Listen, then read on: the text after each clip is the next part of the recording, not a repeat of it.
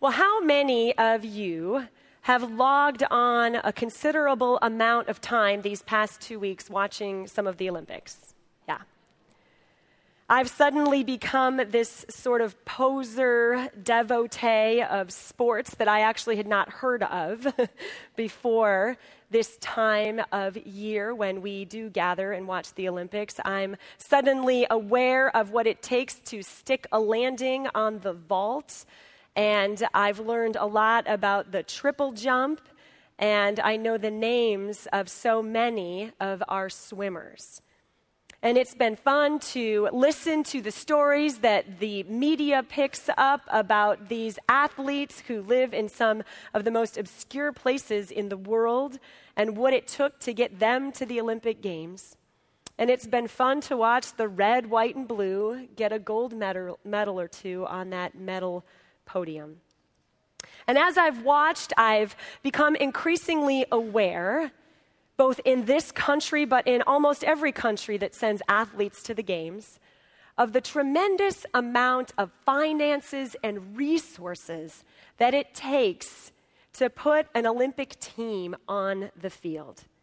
The uniforms, the transportation, the sheer amount of food that I guess it must take to feed the U.S. swim team did you ever wonder how much Michael Phelps eats in one meal? It takes a lot to put these fine athletes into action. Some folks might even say they're blessed by all those resources and all that they receive so that they can do what they do. Earlier this week, I was watching an interview with an athlete by the name of Aries Merritt. He's the American gentleman the, won the men's 110 meter hurdles. He was dubbed the new king of the 110 hurdles. And Merritt set an Olympic record and he set a world record. And this 27 year old gentleman from Texas was interviewed, of course, after he won, and he gave praise and thanksgiving to God for his victory. And then he said this He said that to win every championship I've competed in so far this year is nothing but a blessing. And I believe that's true. I think we would look at him and say, well, that is a blessed man. And praise God that he gave the glory to God for those blessings. But it also made me wonder what is the nature of God's blessing? What about all of the athletes who Merritt beat? What about the swimmer who worked for years to get to the Olympics and missed the swim team by a tenth of a second? The ones who watched the games from home. Are they somehow not blessed? Does God bless some of us and leave others among us just out there to flounder and, and float on our own?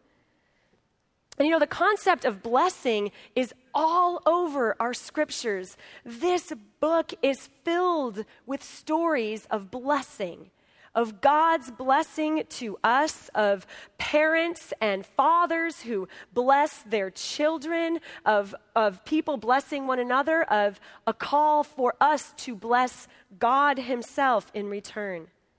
Hundreds upon hundreds of times the word blessing or blessed shows up in our scriptures, 400 times in the Old Testament alone. And the word blessing is part of our vernacular. We, we throw the word blessing around. You know, what do we say when we sneeze, right? Bless you. I sign off most of my emails with the word blessings, throw the comma in there, and then I add my name to it. You know, and when we gather here in this space for a worship service, what does Dan Meyer do on a Sunday morning before we all go out? He raises his arms in the air and he offers us the benediction. What is a benediction? It is a blessing, it is a sending out, it is a blessing for the community and the people of God.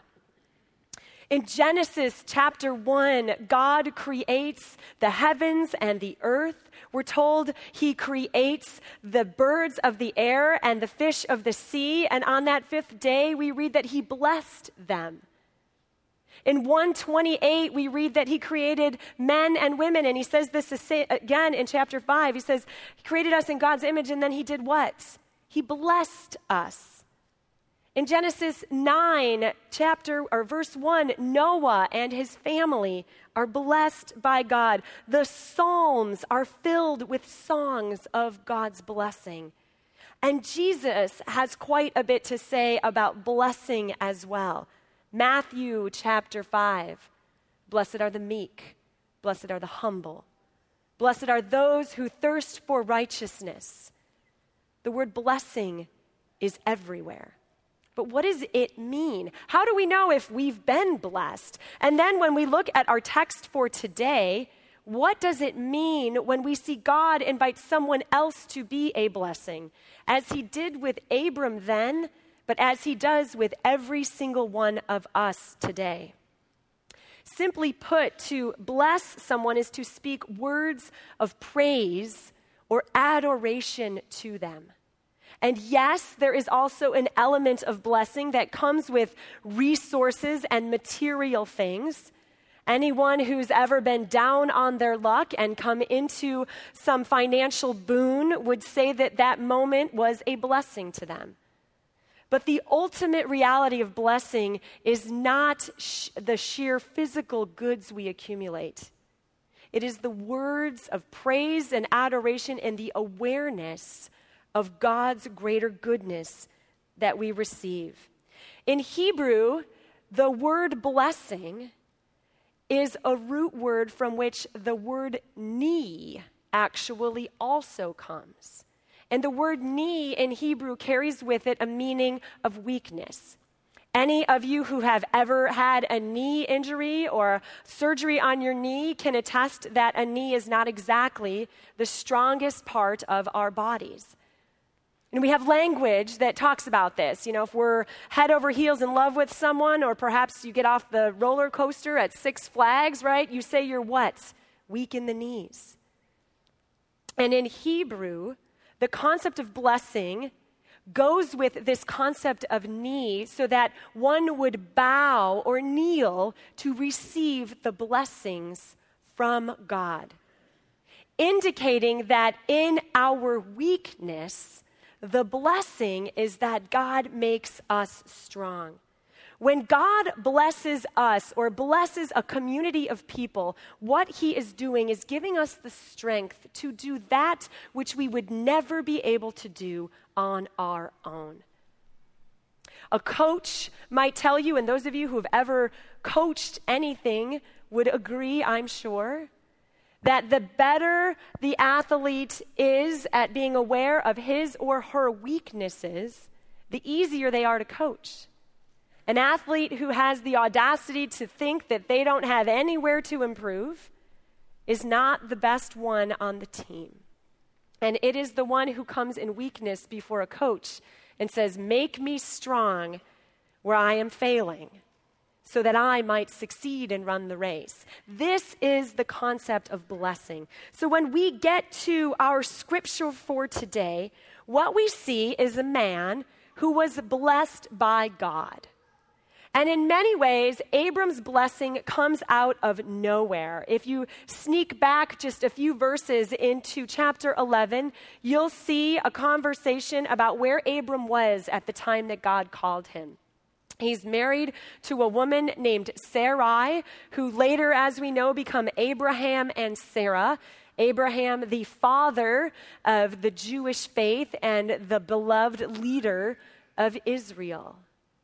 And they come out of nowhere, though, at the very beginning. And all we do know about them is that they are living in Canaan. We know nothing about any prior connection to God, to Yahweh, to the God of the universe.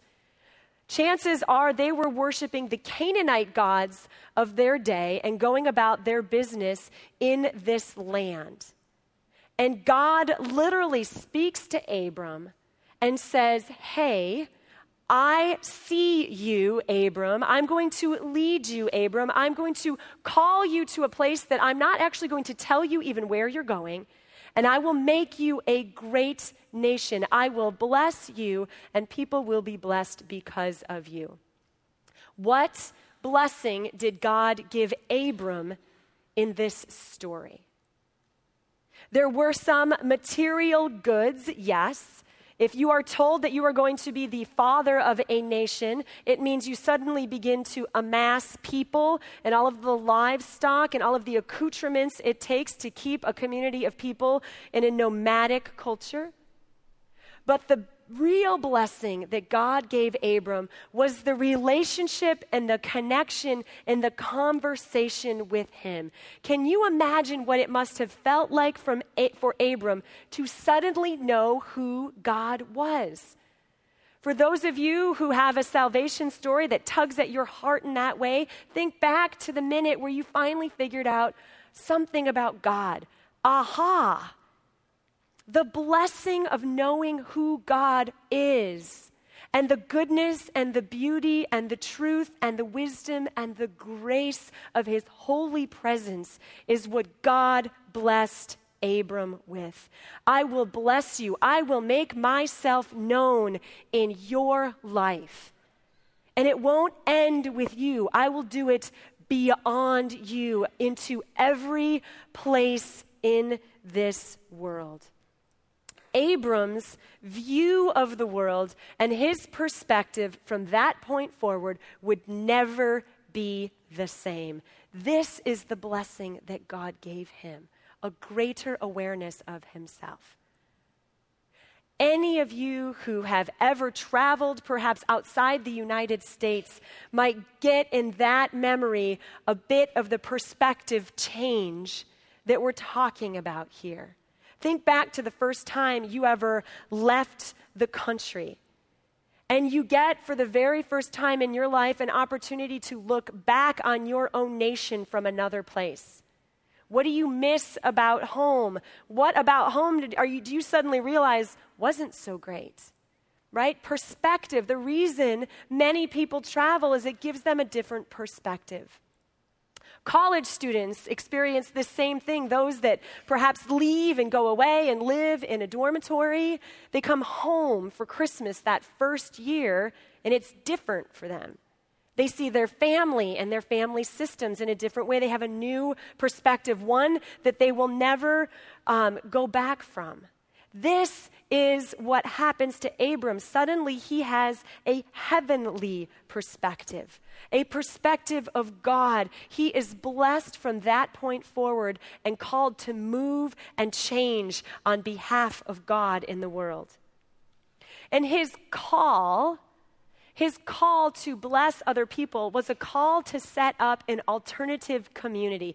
The nation of Israel was nothing like any of the communities that existed in the world at that time. What God does in the life of Abram is begin to bring about a community of people who practice worship and devotion to God. An alternative community where hope and wisdom and grace and justice and mercy reign supreme.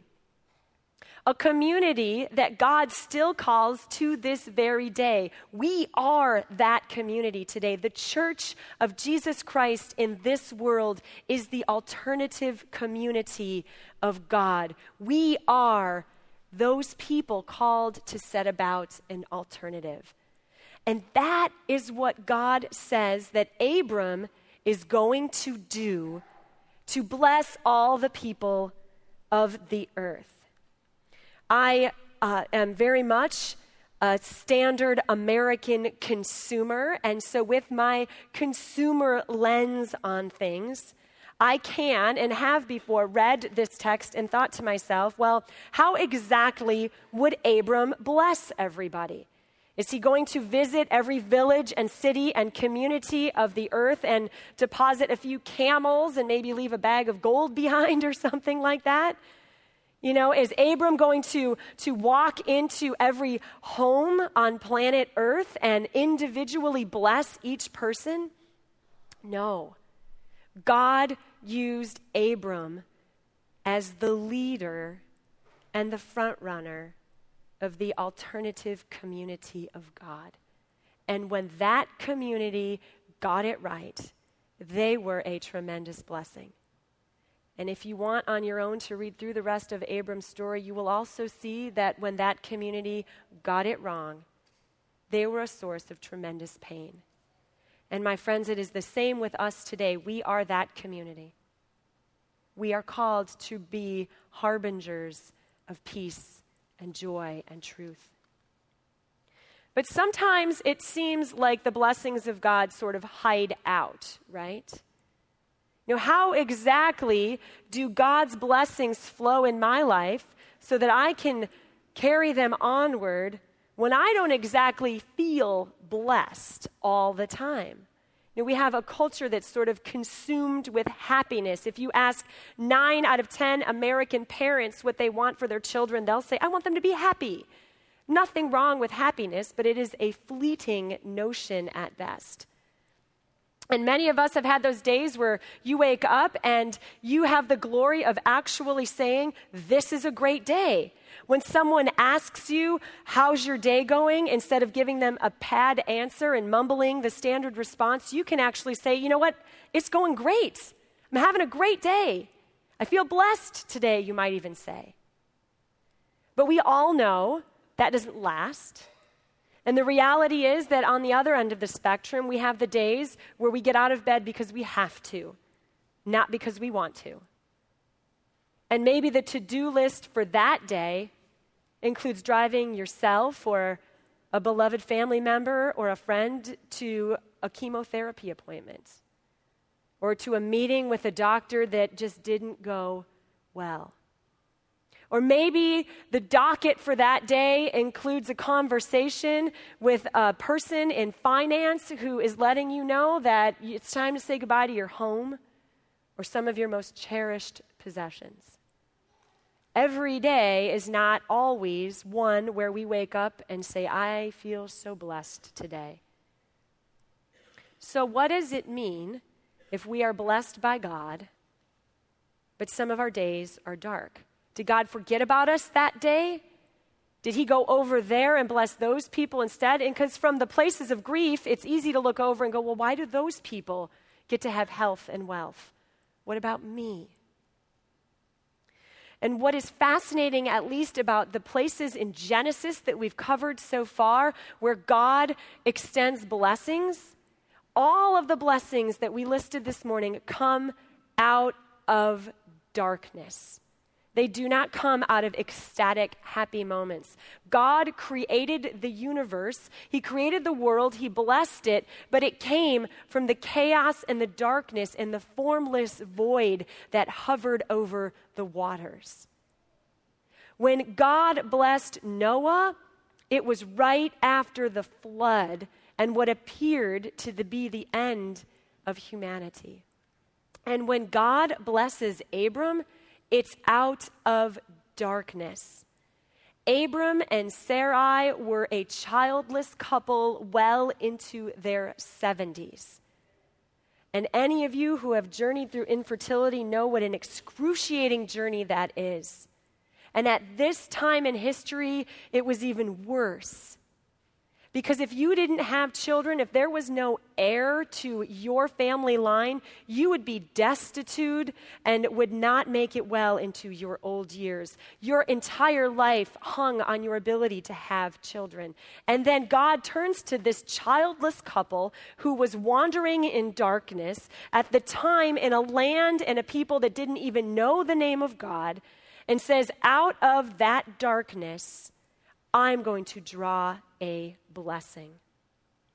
To be blessed is to still see God in all of those places. And sometimes it's barely a thread that you're hanging onto, but every time in the darkness, there is hope.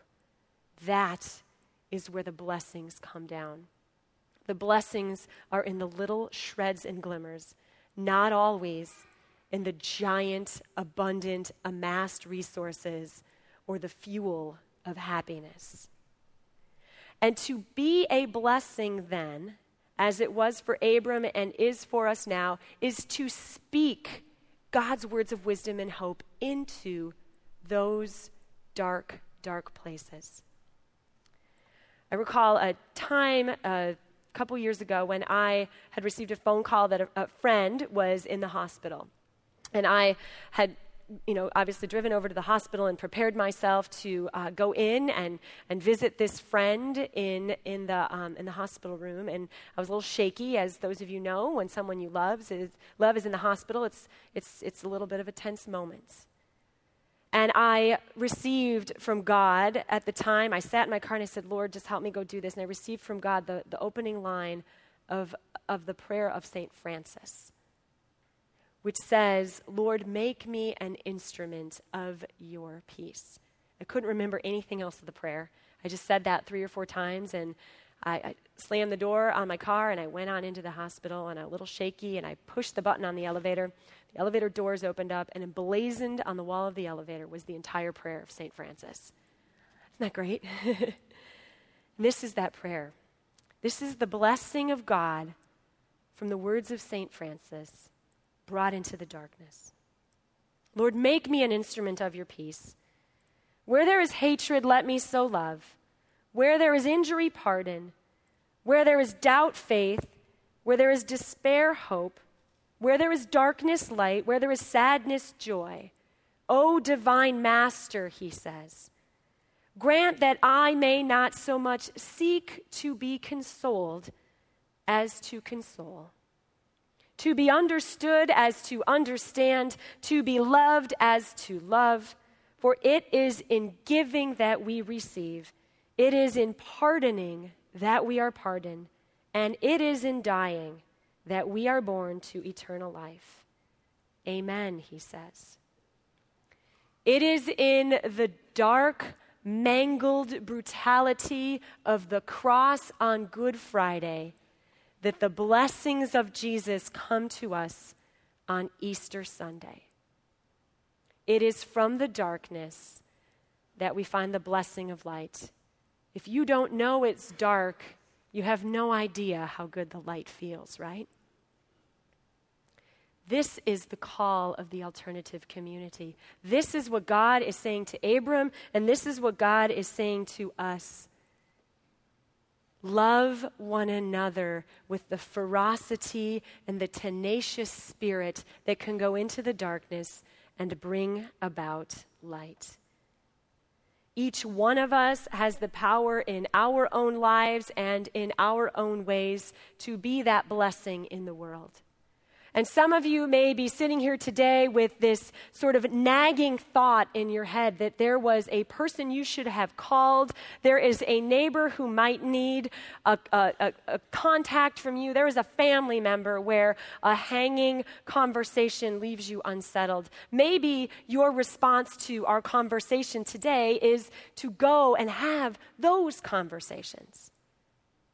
You know, because it's all fine and good for the preacher to stand up here and wax eloquent about these ideas, but what are we supposed to do about them?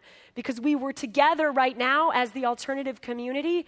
What do we do with the reality of that community beyond these walls this morning? Maybe some of you are being called to offer material blessings to someone else. Maybe there is a charity that you just can't get out of your mind. Maybe there's an organization that is waiting for resources from you to help it grow its wings. Maybe you are supposed to get on a plane to Africa and go do some of God's beautiful, blessed work somewhere else around the world. But I dare say for most of us right now, today, it probably means just leaving here with a different mindset than the one you came in with. It might simply mean being nice in the parking lots when you leave this morning. Or offering a smile or a handshake to someone along the way today who maybe you normally would have walked right past. I was traveling a bit this past week. I was on my way to Dallas, Texas, and um, there are fewer places, I think, in uh, our suburban world where God seems to remove a blessed spirit from your heart sooner than the security line at O'Hare Airport. When you're a little bit late for your flight and the security line is a little bit longer than you thought. And there's a gentleman who's at the front of the line who just somehow didn't read the sign that you have to take your laptop out and your shoes off and your belt off and the whole routine, and who's holding up that line. Sometimes the thoughts, um, in my heart at least, at that moment are less than blessed. It's, Come on, buddy, didn't you read the sign? We're all waiting for you. My penchant in that moment is not to go up and cheer him on. Maybe he's a little distracted because he's on his way to his father's funeral. I don't know that. All I know is that he's irritating to me at that moment.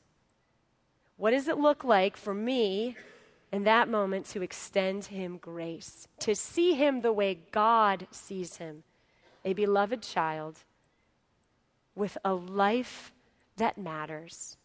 What is my job as a member of the alternative community of God in that moment? It is to offer him grace. When I was on the plane, there was a gentleman that was sitting in the row behind me, and behind him was a mother traveling by herself with a two year old. When that woman got on the plane, her child was screeching. I mean, not just crying, screeching. I have three children, and I have dared to travel with them, so I do know what that's like. But all I remember thinking was, oh, make that baby stop crying. And she was literally sweating when she got on the plane, and she was walking down the aisle of the plane, fumbling with this kid, and telling everybody she passed, I'm sorry, I'm sorry, I know he's loud, he's gonna stop screaming. I'm sorry, I know, we're gonna get it together. She was very aware of the looks that she was getting from many of the people on that flight. And sure enough, her child calmed down, and we flew and, and, landed. And, and when everybody got up to get their bags out of the overhead bins, the gentleman behind me turned around and said to her that her son had done a nice job on the flight. And she began gushing and apologizing again. I know, I'm so sorry, I'm so sorry. Kids are loud, kids are loud.